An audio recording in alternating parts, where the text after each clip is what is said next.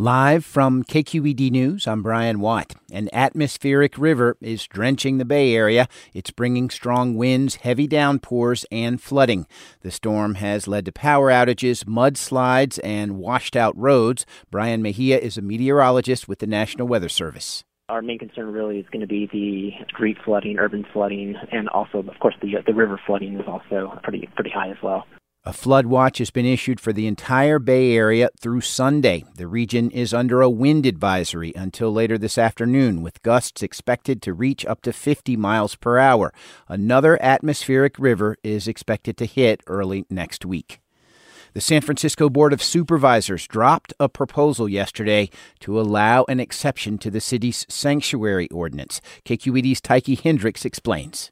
District Attorney Brooke Jenkins had asked to be allowed to share information with Homeland Security officials because she said without it, they refused to go after two men who had fled the country, one suspected of murder, the other of child rape. But in the face of pushback, Jenkins dropped the request before a meeting where it was due to be heard. Supervisor Joel Engardio said the city has stood up to D H S before and got cooperation. He called the sanctuary city concept sacred.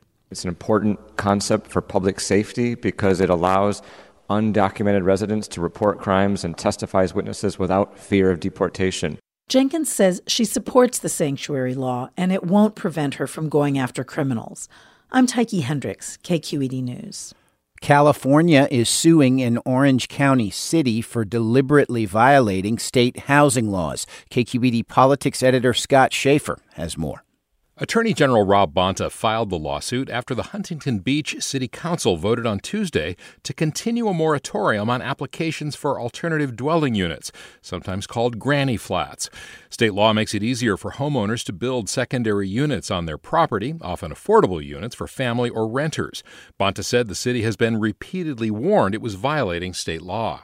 You can challenge the law in court, but you cannot throw a law out the window because it doesn't suit you, because you don't want to follow it. The law is the law. It applies to everyone. The lawsuit serves as a warning to other cities, including many in the Bay Area, that have dragged their feet on building more housing. I'm Scott Schaefer, K Q E D News.